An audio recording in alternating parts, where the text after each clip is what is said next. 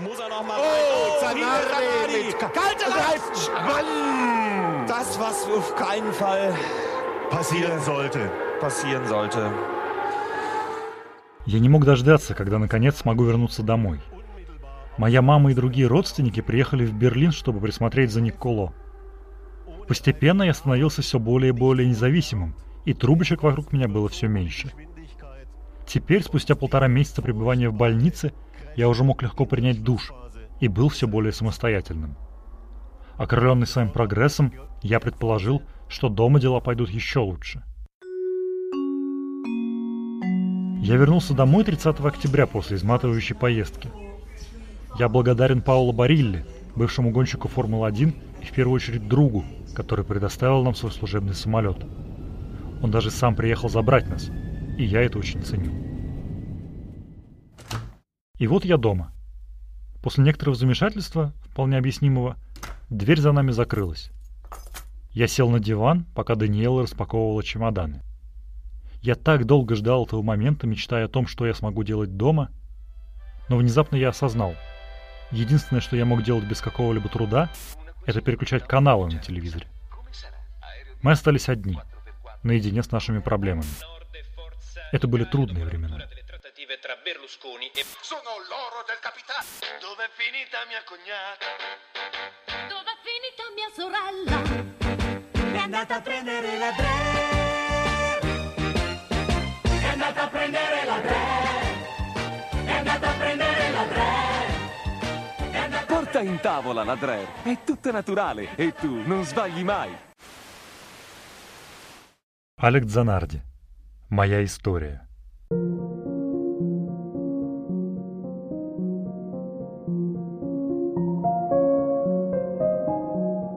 Это Маста Кинг.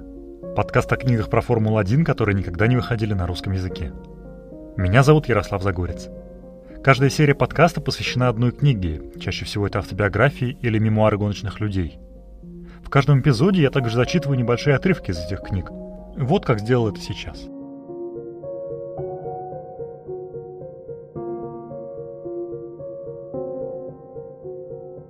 Если вы начинали смотреть Формулу-1 в 90-е, как и я, ваше первое впечатление от Александра Занарди вряд ли было ярким. Середняк, который добился успеха в Америке, но дважды провалился в Формуле-1. Вот и все, что о нем можно было сказать на излете его европейской карьеры. А многие в то время, скорее всего, и вовсе не задумывались о следе, который он оставил в автогонках. Другое дело, если болельщиком вы стали после 2001 года. Для вас Алекс с самого начала был в первую очередь фантастически сильной личностью и уже потом гонщиком. Неважно, насколько успешным и в какой гоночной серии. Невозможно отделить характер Занарди от всего того, что ему пришлось преодолеть, но какой он, этот характер? Даже зная биографию Алекса лишь поверхностно, можно приделать к нему любой эпитет. Несгибаемый, мужественный, вдохновляющий. Не ошибешься. Парадокс в том, что мы вряд ли когда-нибудь заметили бы эти качества, не случись с ним та авария на Лаузис-ринге, в результате которой Алекс остался без ног. Только ведь и характер, и мужество, и несгибаемость были с ним и раньше. Просто тогда о них мало кто думал. Жизнь Алекса, безусловно, перевернулась после аварии, но он не потратил ни года на жалость к себе и не растворился за стенами собственного дома, хотя, будучи весьма обеспеченным человеком, мог легко позволить себе погрузиться в праздное существование. Примерно через год после того, как Алекса выписали из больницы, к нему пришел гоночный журналист газеты «Делла Спорт» Джанлука Гаспарини, чтобы взять интервью. Джанлука сразу понравился Алексу. Он увидел в нем человека со схожим мировоззрением, поэтому Занарди даже полусерьезно сказал «Если я когда-нибудь решу издать книгу, то попрошу тебя о помощи». Журналист тут же ответил «Шутки в сторону, Алекс, ты просто обязан ее написать». Так родилась автобиография Александра Дзанарди, о которой мы сегодня и поговорим. «Я бы никогда не написал книгу, не будь той аварии», признавался Алекс, но для него и для его соавтора было важно не зацикливаться на ней и не делать ее центральным событием, а рассказать историю Дзанарди целиком, во всем ее богатстве и разнообразии. И им это блестяще удалось. Несмотря на то, что авария описана весьма подробно, ей отведено лишь несколько глав в конце. Сначала книга была издана, понятное дело, в Италии. В 2003 году она вышла под довольно странным названием «Pero Zanardi de Castelmaggiore», что в переводе на русский означает «Однако Дзанарди из Кастельмаджоре». Кастельмаджоре — это пригород Болони, где вырос Алекс. Спустя год, в 2004 были опубликованы сразу две английские версии книги для британского и американского рынков. Первая называлась «Моя история», а американские читатели познакомились с ней под названием «Моя сладчайшая победа». Существует также и немецкое издание этой книги. В моем распоряжении британская версия. Должен признать, это вообще была одна из первых гоночных автобиографий, которую я прочитал в своей жизни. Она произвела на меня довольно сильное впечатление. Возможно, не прочитаю ее несколько лет назад, никакого подкаста бы сейчас и не было. Купить ее несложно. Всего 10 долларов, включая доставку в Россию, и один из поддержанных экземпляров ваш. Несмотря на то, что книга переводная, к ней невозможно придраться. Да и могло ли быть иначе, ведь она вышла в уважаемом издательстве Хейнс. Над ней работали сразу два переводчика, а редактором был британский журналист и писатель Дэвид Тремейн. От нее сложно оторваться. Помимо богатой событиями истории, Алекс отличает очень приятное чувство юмора и здоровая самоирония. Он легко шутит про свои неудачи и даже травму, и совершенно очевидно, что именно такое отношение к жизни помогло ему преодолеть трудные времена. А трудных времен в его жизни было немало. Алекс рос в 70-е в обычной семье в обычной итальянской деревне. Папа работал сантехником и с упоением смотрел по телевизору автогонки. Мама была домохозяйкой, старшая сестра всерьез занималась плаванием. Когда Алексу было 12 лет, семью постиг тяжелый удар. Его сестра Кристина поехала покататься вместе с друзьями на машине, и парень, сидевший за рулем их Фиата, влетел в БМВ, выезжавшую из заправки. Кристине было всего 15. Она погибла на месте. Его родители не могли смириться с этой потерей и окружили своего единственного оставшегося ребенка гиперопекой. Алекс, который до этого летал по улице на велосипеде и едва ли мог показать на себе хоть одно живое место, забросил все шалости, лишь бы только не расстраивать родителей. Но тут в его жизни появился картинг. Пусть лучше парень выпускает пар на гоночной трассе, где он хотя бы будет в шлеме и несгораемом комбинезоне, подумал его отец и купил 14-летнему Алексу карт. На дворе стоял 80-й год – Время, когда талантливые ребята могли пробиться на вершину спорта, не имея за собой миллионов долларов родительских денег. Но даже тогда профессиональный картинг стоил чертовски дорого. Семье приходилось колесить по всей Италии, а еще покупать запчасти и новые шины. Перед одной из гонок в 1982 году Алекс прицепил на свой карт несколько наклеек с названием компании, которая снабжала чемпионат резиной. Он сделал это просто так, буквально из-за любви к наклейкам. Представителю компании это так понравилось, что он пригласил Алекса стать официальным испытателем их шин, а вдобавок еще и оплатил выступление в следующем сезоне. Так карьера Алекса вышла на новый уровень. Выступая в следующих сезонах в чемпионате мира по картингу, не всегда успешно, но всегда самоотверженно, он не только оттачивал свои умения, но и знакомился со своими будущими соперниками. В сезоне 86 года я победил во многих гонках, но во время этапа в Германии дела шли не очень. Я показал хорошее время круга, но из-за дождя финишировать мне не удалось. Самый забавный случай произошел во время заезда на выбывание, который я закончил первым, а Михаил Шумахер вторым. На последних кругах у меня совсем облысела резина, к тому же давление в шинах было неправильным. Шумахер быстро меня нагнал. Гонка уже должна была завершиться, но немецкие организаторы дали сигнал, что впереди будет еще один круг. Они сделали это, чтобы дать Шумахеру шанс обогнать меня. Он попытался это сделать, я заблокировал его, и он улетел на обочину. Я победил, а Шумахеру все равно присудили второе место, хотя он сошел. Судьи заявили, что лишний круг был дан по ошибке, и гонка должна была закончиться на предыдущем. Их пути с Михаилом потом пересекутся еще не раз, и Алекс не без удовольствия описывает это в своей книге. В 90-м году оба приехали в Лиман на гонку Еврокубка Формулы-3. Это был важный заезд. Победитель получал суперлицензию Формулы-1. Команда Дзанарди договорилась с Бриджстон, что Алекс получит экспериментальные шины, которые были лучше стандартной резины Мишлен. Но когда об этом узнал Шумахер, выступавший за команду Вилли Вебера, он привлек своих покровителей из Мерседес, чтобы те надавили на Бриджстоун и выбили из них новые шины. Uh, Помню, что японцы были очень смущены этой ситуацией, потому что не понимали, как объяснить нам произошедшее. На этих шинах Шумахер с легкостью взял пол — Макс Анжинелли был вторым, а я третьим. Шумахер стартовал плохо, и мы с Анжинелли поравнялись с ним. Немец коснулся нас обоих, одного справа, другого слева, и выбил меня и Макса с трассы. В последний момент Анжинелли повернул и ударил Шумахера, выбив и его тоже. Для меня в этот момент чемпионат закончился, я вылез из машины. Михаил осознал, что гонку останавливать не будут, поэтому снова запрыгнул в машину — запарковал ее посреди трассы, снял руль и ушел. Таким образом, гонку пришлось остановить. Я сумел добраться до боксов и сесть в запасную машину, но тут пошел дождь. В суматохе один из механиков забыл сменить заднее крыло на другое с настройками для дождя. Мы заметили это только перед самым рестартом, но в тот момент что-то делать было уже поздно. Мне пришлось стартовать с неправильными настройками в дождь.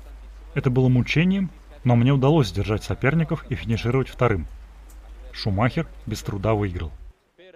После финиша Гвидо Форти, менеджер другой итальянской команды, сказал, «Теперь это уже не важно, поскольку мы выбыли из гонки, но на вашем месте я бы подал протест».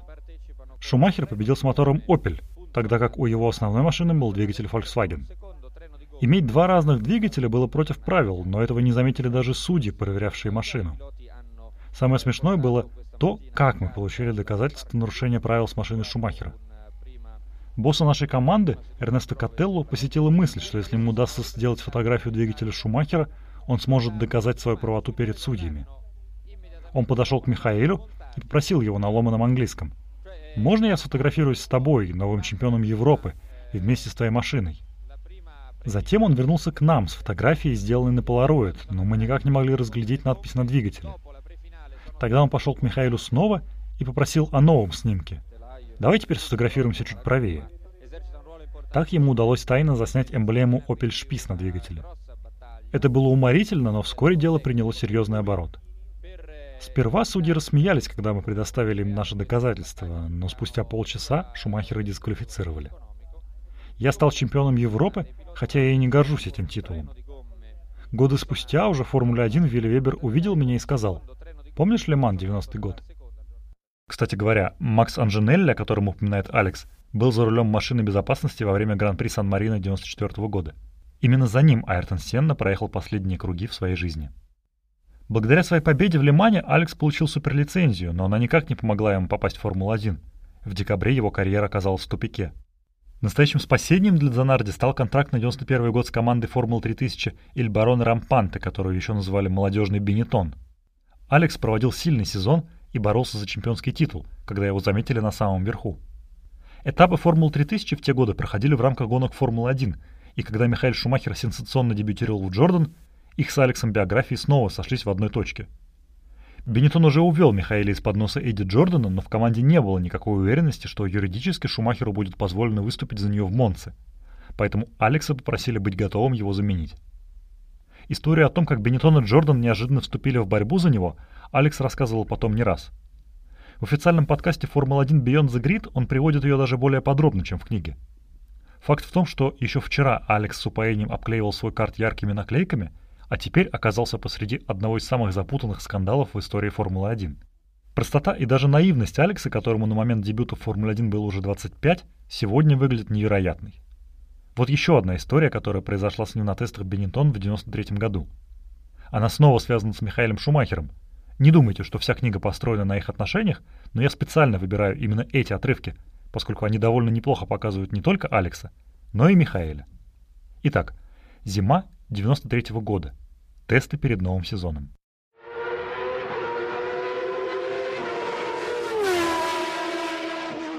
Неимоверно рискуя, я проехал 4 суперкруга, каждый из которых был на 2 десятые быстрее времени Михаэля, которому принадлежал рекорд трассы. Мой круг был быстрейшим в тот день среди всех пилотов Бенетон. Когда я закончил симуляцию гонки, ко мне подошел Михаэль, похлопал обеими руками по спине и сказал, «Ты, конечно, мерзкий ублюдок, но сегодня ты был быстрым». На мне была командная ветровка, которой я очень гордился, и не мог дождаться момента, как буду хвастаться ею у себя дома в Кастель-Маджоре. Но Михаил подложил мне в карман яйцо и раздавил его, когда поздравлял меня. Клянусь, шутка должна была быть смешной, и я даже попытался посмеяться, но внутри я был опустошен. Я погнался за ним, но не смог догнать. На ногах он был таким же быстрым, как в машине. Но я все-таки отомстил ему на следующий день. Михаил готовился проводить симуляцию гонки – в то время это означало, что вы должны были проехать прогревочный круг, остановиться на стартовой прямой и постоять там некоторое время, пока воображаемые соперники займут свои места. На красный свет вы включали первую передачу, а на зеленый стартовали. Когда Михаил остановился на прямой, я вышел с ним на связь по радио и сказал «Майкл, смотри, какие красивые флаги». Перед этим я сбегал к нему в моторхоум, вытащил всю его одежду, новенькие ботинки Босс и нацепил все это на флагшток. Джемпер, рубашка, штаны, носки, обувь – все это теперь висело над стартовой прямой. «Ах ты ублюдок, а ну снимай!» – потребовал он по радио, но все равно был вынужден стартовать. Он еще не был знаменитым Михаилом Шумахером, поэтому не мог просто так прервать симуляцию, чтобы спасти свою одежду.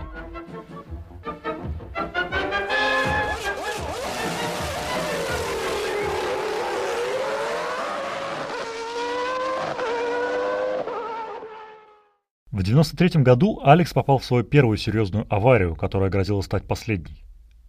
На тренировке Гран-при Бельгии активная подвеска на его «Лотус» не выдержала нагрузки и сломалась, прямо в повороте О Руж. Занарди выжил лишь чудом. Перегрузки от столкновений были такими, что многие подумали, что Алекс погиб. Команда сразу же вывезла остатки его машины из страны, на случай, если он умрет в больнице, и местные власти начнут расследование. На следующий день Алекса выписали из больницы, хотя он был в ужасном состоянии. Сотрясение вызывало чудовищную головную боль, тошноту и галлюцинации. Через несколько дней Алекс перестал чувствовать левую руку. Ремни безопасности при ударе защемили нерв, и ему пришлось пропустить несколько гонок. Следующий, 94-й, стал для Алекса, наверное, самым тяжелым годом в его профессиональной карьере. Начав сезон тест-пилотом Lotus, он завершил его боевым гонщиком, но машина была столь ужасна, а денег у него было так мало, что ему приходилось экономить на всем. На гонки и тесты он добирался на собственной дизельной машине. Так было дешевле, хотя иногда поездки растягивались на полторы тысячи километров. В том же году от рака умер его отец, и для Алекса это переживание, судя по книге, так и осталось пережито не до конца. В конце года Занарди остался без денег, без места в Формуле-1 и с репутацией безнадежного аутсайдера. Про его успехи и скорость начала 90-х все быстро забыли. О том, насколько отчаянным и трагикомичным было его положение – можно судить вот по этой небольшой цитате. Я надеялся на чудо, но оно так и не произошло. Когда Лотос обанкротился, я без особых ожиданий пытался найти себе новую команду, но ничего не вышло. Не забуду телефонный звонок Петеру Зауберу. «Я Александр Дзанарди. Могу я поговорить с мистером Заубером?» — спросил я на ломаном английском его секретаря. Через пару минут он подошел к телефону. Я сказал, «Здравствуйте, мистер Заубер, вы говорите по-английски?» Он ответил, что нет, и на этом разговор завершился. По совету своих старых друзей Алекс задумался о поездке в США, но на 95-й год все места в чемпионате карт были уже заняты. Проведя весь год в роли инструктора по вождению, он отправился на последний этап сезона на Лагуну Секу, в надежде показать себя боссом команд. На его счастье, именно в эти выходные Чип Ганасси повздорил со своим гонщиком Брайаном Хертой и моментально его уволил. Алекс подвернулся как нельзя кстати. Чип уселся напротив и тут же стал говорить. Я думал, что речь пойдет о гонках, но он спросил, какая музыка мне нравится, кто я по знаку зодиака, а затем тут же перешел к гипотетическим вопросам. Представим, что ты выступаешь за мою команду и за два круга до финиша лидируешь. Тут я говорю тебе заехать в боксы. Как ты поступишь? Я попрошу вас объясниться. Что значит объясниться? Ну, я бы подумал, что вы сошли с ума, раз просите меня о таком. Ладно, сменим сценарий. В квалификации мы на втором месте. Ты начинаешь быстрый круг и понимаешь, что пол будет твоим. А тут я говорю тебе замедлиться. Что ты сделаешь? Проигнорирую вас. Нет, ты не можешь, ответил Ганасси и объяснил, как важны коммуникации по радио в США. Если ты выходишь из поворота на овале и тебе машут желтыми флагами, ты не знаешь, что впереди. Ты должен беспрекословно доверять менеджеру своей команды. По крайней мере, я показал ему, что готов слушать. Для него это было важно. Думаю, он представлял меня как собственное творение, которое он мог создать, обучить, а потом контролировать. Пару раз за разговор я пошутил, после чего он сказал, «Если ты ездишь так же быстро, как можешь меня рассмешить, то, думаю, ты будешь выступать за меня в следующем сезоне. Как насчет организовать в октябре тесты? А теперь мне пора, до свидания». И исчез. Типичный Чип I'm Alex Donadi, driving the car number four for the Target Chip Ganassi racing team. I just brought the satellite TV to my mama so she can watch the racing in Eurosport. Ciao, mama. После этого успешного собеседования в 1996 году Алекс дебютировал в карт. В отличие от аутсайдеров, за которых ему приходилось выступать в Формуле-1, в Америке он сразу же попал в коллектив, который боролся за победы. И Алекс не сплоховал. В своем первом же сезоне он выиграл три гонки и завершил чемпионат третьим, став лучшим новичком года. Его напарник Джимми Вассер завоевал титул, и почти сразу с Алексом их связали не только профессиональные отношения, но и крепкая дружба. Постепенно Дзанарди обживался в новой стране, подтягивал язык и привыкал к местному менталитету. А Америка была в восторге от его смелости, искренности и чувства юмора. На последнем круге последней гонки своего дебютного сезона Алекс совершил обгон, который считается одним из главных в истории Индикара. Повороте штопор трассы Лагуна Сека он на грани фола опередил Брайана Херту и вырвал у него победу, чем окончательно покорил местных болельщиков. Спонсоры с удовольствием использовали эту народную любовь и не раз эксплуатировали в рекламе образ очаровательного итальянца с карикатурным акцентом. Honda, например, экранизировала в рекламном ролике историю о том, как Дзанарди у себя на родине завалил экзамен на права. С блеском выполнив все упражнения и покорив инструктора своим мастерством, он снес дверью дедушку, который проезжал мимо на велосипеде. Door, moment, no. Алекс вообще внес немалый вклад в развитие американской гоночной культуры. Именно он положил начало традиции крутить пончики после победы. До него в США это периодически делали лишь гонщики Наскар. Uh.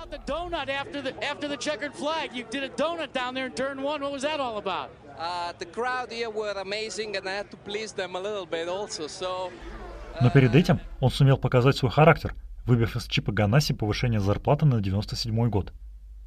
Описание этих весьма жестких переговоров читать особенно интересно. Гонщики не часто говорят о своих деньгах, даже в автобиографиях. 97 и 98 стали для Алекса сезонами мечты. Он купался в популярности, дважды стал чемпионом, у него родился сын Николо.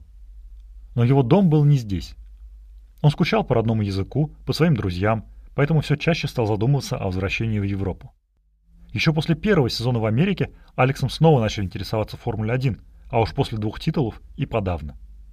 Ему стали названивать руководители команд Флавио Браторе, Эдди Джордан, Жан тот, который искал замену Эдди Ирвайну, Фрэнк Уильямс. Именно Фрэнк и уговорил Алекса снова попробовать себя в Формуле-1, уже в качестве заслуженного чемпиона. И оба очень скоро об этом пожалели. Патрик Хет решил назначить его гоночным инженером парня без опыта в Формуле-1, чем подорвал шансы Дзанарди на успешное выступление. Но если про Патрика Алекс пишет еще относительно сдержанно, то его напарнику Ральфу Шумахеру в книге досталось по полной. Ральф вел себя отвратительно в отношении меня. К сожалению, он думает, что сокрушил меня и на трассе, и за ее пределами, но штука в том, что он так ничего и не понял. Ему бы не помешало быть немного увереннее в себе, ведь он отличный гонщик. Но наблюдая за его интриганством, я осознал, насколько он на самом деле был слаб. Его отношение нисколько на меня не повлияло. На меня повлияли лишь ошибки, которые я наделал вместе с командой.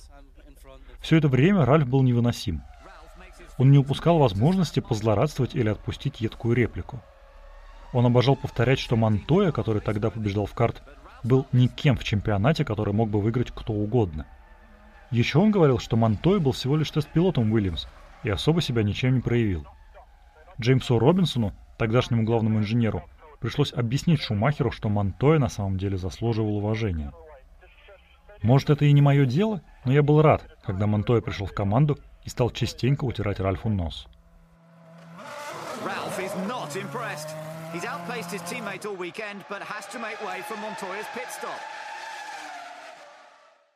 Читать про мучения Алекса в тот год так же тяжело, как было смотреть на них по телевизору. Изначально Занарди заключил с Уильямс контракт на три года, до конца 2001 Но в конце сезона, а если быть честным, то уже в районе четвертой гонки, Уильямс стали думать, как им избавиться от Алекса. Развод был некрасивым, и Дзанарди его подробно описывает. Будущего в команде у него в любом случае уже не было, как не было и контракта на следующий год. 2000 год Алекс провел вместе с семьей, а в следующем, 2001, вернулся в карт, хотя в этот раз о постоянном переезде в Штаты речи не шло. На гонке он летал в основном из своего дома в Монако. Сезон не клеился, больше не было ни побед, ни даже подиумов. А потом наступила осень. It's 8:52 here in New York. I'm Bryant Gumbel. We understand that there has been a plane crash on the uh, southern tip of Manhattan. You're looking at the uh, World Trade Center. We understand that a plane has crashed into the World Trade Center. We don't know anything more than that. 11 сентября 2001 года пришлось на вторник. Все команды карт были в Германии и готовились к первой в истории европейской гонки чемпионата. Она была намечена на ту же субботу. Эмоционально всем было непросто. Сотрудники команд своими мыслями были далеко отсюда – и наверняка предпочли бы оказаться рядом со своими родными. Как и многие соревнования по всему миру, гонка оказалась под вопросом, однако в итоге было принято решение ее все-таки провести под названием American Memorial. До финиша оставалось 12 кругов. Выезжая со своего последнего пидстопа лидером, Алекс внезапно наехал на какую-то жидкость, которая вытекла на асфальт из другой машины. На холодных шинах его развернуло, и он потерял контроль над машиной. Первый соперник, Патрик Карпентье, благодаря своему споттеру успел от него вернуться, а вот Алекс Тальяни сделать этого уже не сумел. Машины двух Алексов столкнулись на огромной скорости. Тальяни протаранил переднюю часть кокпита Дзанарди, срезав все, что там было – антикрыло, подвеску, колеса и его ноги. Доктор Терри Трамбл из медицинской бригады «Карт» прибыл на место аварии одним из первых, но как только он вылез из машины, тут же поскользнулся и упал. Сперва он подумал, что это было масло из машины Алекса, но подняв глаза, Терри с ужасом осознал, что это была кровь Дзанарди. Ее вытекло так много, что он с трудом подобрался к Алексу. Чтобы не упасть, доктору пришлось ползти до машины на коленях. Мы не знали, что произошло, была ли это авария или что-то еще. Мы предполагали, что там могла взорваться бомба, вспоминал потом Трамбл в своих интервью. Когда я наконец туда добрался, я спросил, а где ноги Алекса? Твой мозг говорит тебе одно, но глаза видят совсем другое. Ты смотришь и не понимаешь, что тут не так. Его ног не было. Все происходило как в замедленной съемке. И тишина, как на кладбище. Просто кристальная тишина, ни единого звука. Всем сразу стало очевидно, что ситуация критическая, в том числе гонщикам, которым пришлось проезжать мимо частей тела Алекса, разбросанных вместе с обломками машин на трассе. После гонки некоторым из них, например, Джимми Вассеру и Тони Канаану, даже сказали, что он скончался. А вот, как вспоминает свою аварию сам Алекс.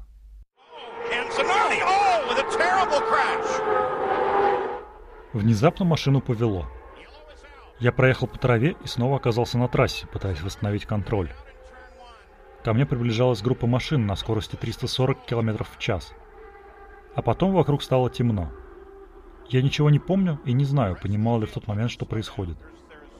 Пересматривая запись, я вижу, что делал то же самое, что все гонщики делают после небольшой аварии. Открыл визор и расстегнул ремни. Первые пару секунд произошедшее казалось не таким уж серьезным. Если бы машину не разрубило пополам, вся энергия от удара пришлась бы на меня. Вместо этого передняя часть машины погасила удар, и я ничего не почувствовал. У меня на шлеме не было ни царапины.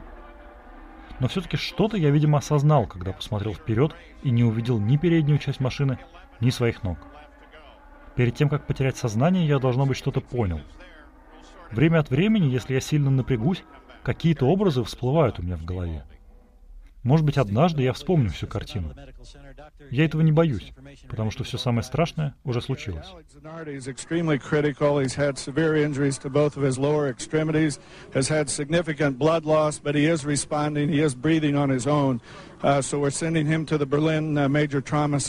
Я терял кровь очень быстро. Меня кое-как вытащили из кокпита и начали накладывать жгут. Но жгут постоянно соскальзывал, поэтому они разрезали мой комбинезон, чтобы сделать еще один. Они отчаянно пытались нащупать бедренную артерию, но никак не могли.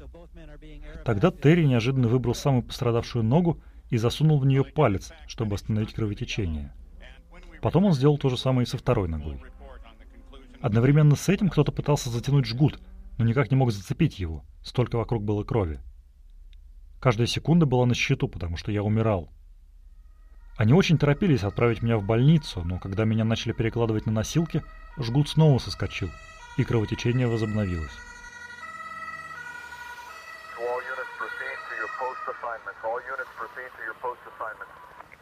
Было решено отправить меня на вертолете в Берлин, до которого было 55 минут лета. Дрезденская больница была ближе, но они полагали, что там нет технологий, которые понадобятся в моем случае. Перед отлетом ко мне пустили лишь двух человек.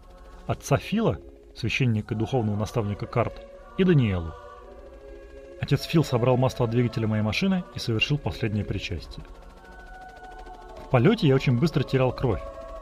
В больницу я поступил едва ли с одним литром крови в организме. Мое сердце трижды останавливалось, но меня реанимировали. Во время операции хирургам пригодился бы водонапорный шланг, чтобы справиться с тем огромным количеством крови, которое мне нужно было перелить. Врачи в Берлине были невероятными и сразу же взялись за дело, пытаясь спасти мое правое колено, которое все еще кое-как болталось. Но, к сожалению, оно было так повреждено, что вместо этого они решили его ампутировать, чтобы спасти мою жизнь и то, что осталось от моих ног. Левая нога была куда хуже, и они пошли с ней на риск. Вместо того, чтобы ампутировать ее от бедра, они решили оставить то, что было. Благодаря этому смелому решению сегодня я могу пользоваться протезами, чтобы ходить. Я очень им признателен, потому что это заметно влияет на качество моей жизни, а значит и на улыбку на моем лице.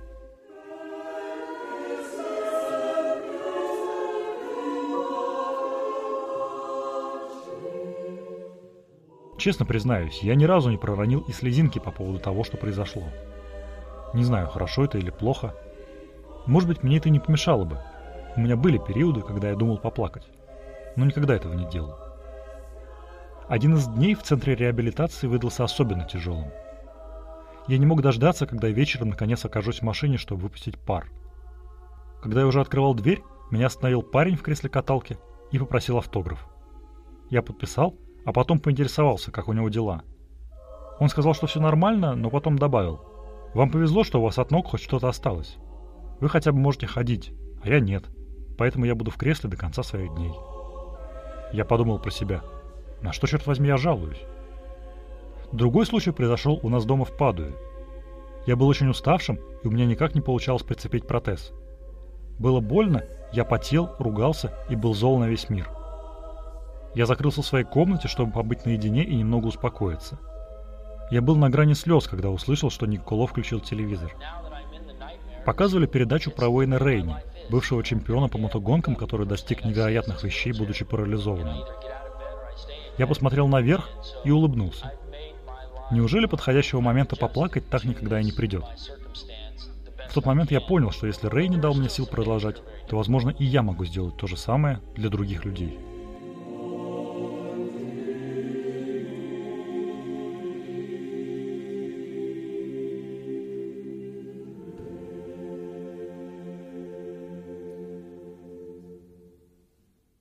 Но Алекс не только стал источником вдохновения, но и посредственно помог спасению своих коллег-гонщиков.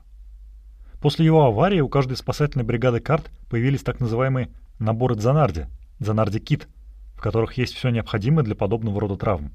Именно набор Дзанарди спас жизнь Джеймсу Хинчклифу, который в 2015 году попал в аварию на тренировке перед Инди 500. Подвеска пробила ноги Джеймса, и он едва не истек кровью. Врачам удалось спасти его жизнь, но в тот день Хинчклифф висел на волоске. В 2006 Алекс написал предисловие и стал одним из ключевых героев в мемуарах доктора Стивена Олви, вышедших под названием «Быстрый ответ». В Америке Олви был кем-то вроде Сида Уоткинса для Формулы-1, человеком, который перевернул подход к гоночной безопасности. Это одна из тех книг, о которых я обязательно хотел бы рассказать в будущем. Примерно в это же время Алекс профессионально занялся хэндбайками и впоследствии завоевал четыре золотых медали на двух Паралимпиадах – в Лондоне и в Рио. Летом 2020 года, во время параатлетической гонки, которая проходила в Италии по дорогам общего пользования, Занарди попал под грузовик и получил тяжелые травмы головы. На момент записи этого эпизода он все еще находится в больнице, и к нему медленно, но все-таки возвращаются когнитивные способности. Сегодня, спустя 20 лет после аварии на Лаузиц-ринге и почти 30 после вылета в Оруж, мир снова размышляет о судьбе Алекса и в третий раз желает ему скорейшего восстановления.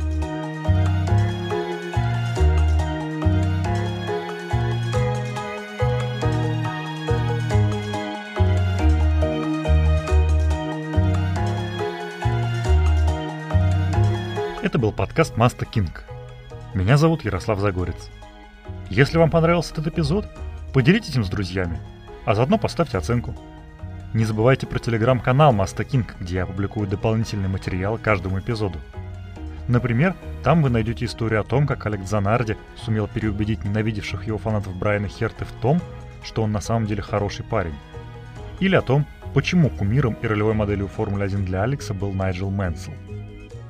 Следующая серия выйдет через две недели. В ней я расскажу про книгу «Воспоминания гоночного человека» Джо Рамиреса. Джо был легендой Формулы-1. Он начинал механиком еще в 60-х, а завершил карьеру в 2001 в роли координатора команды Макларен. Рамирес был близким другом для многих гонщиков, от Рикардо Родригеса и Дэна Герни до Айртона Сенны и Алина Проста. Он оставил большой вклад в историю чемпионата мира и до сих пор остается уважаемой фигурой не только в мексиканском, но и в международном гоночном мире. Вот об этом и поговорим.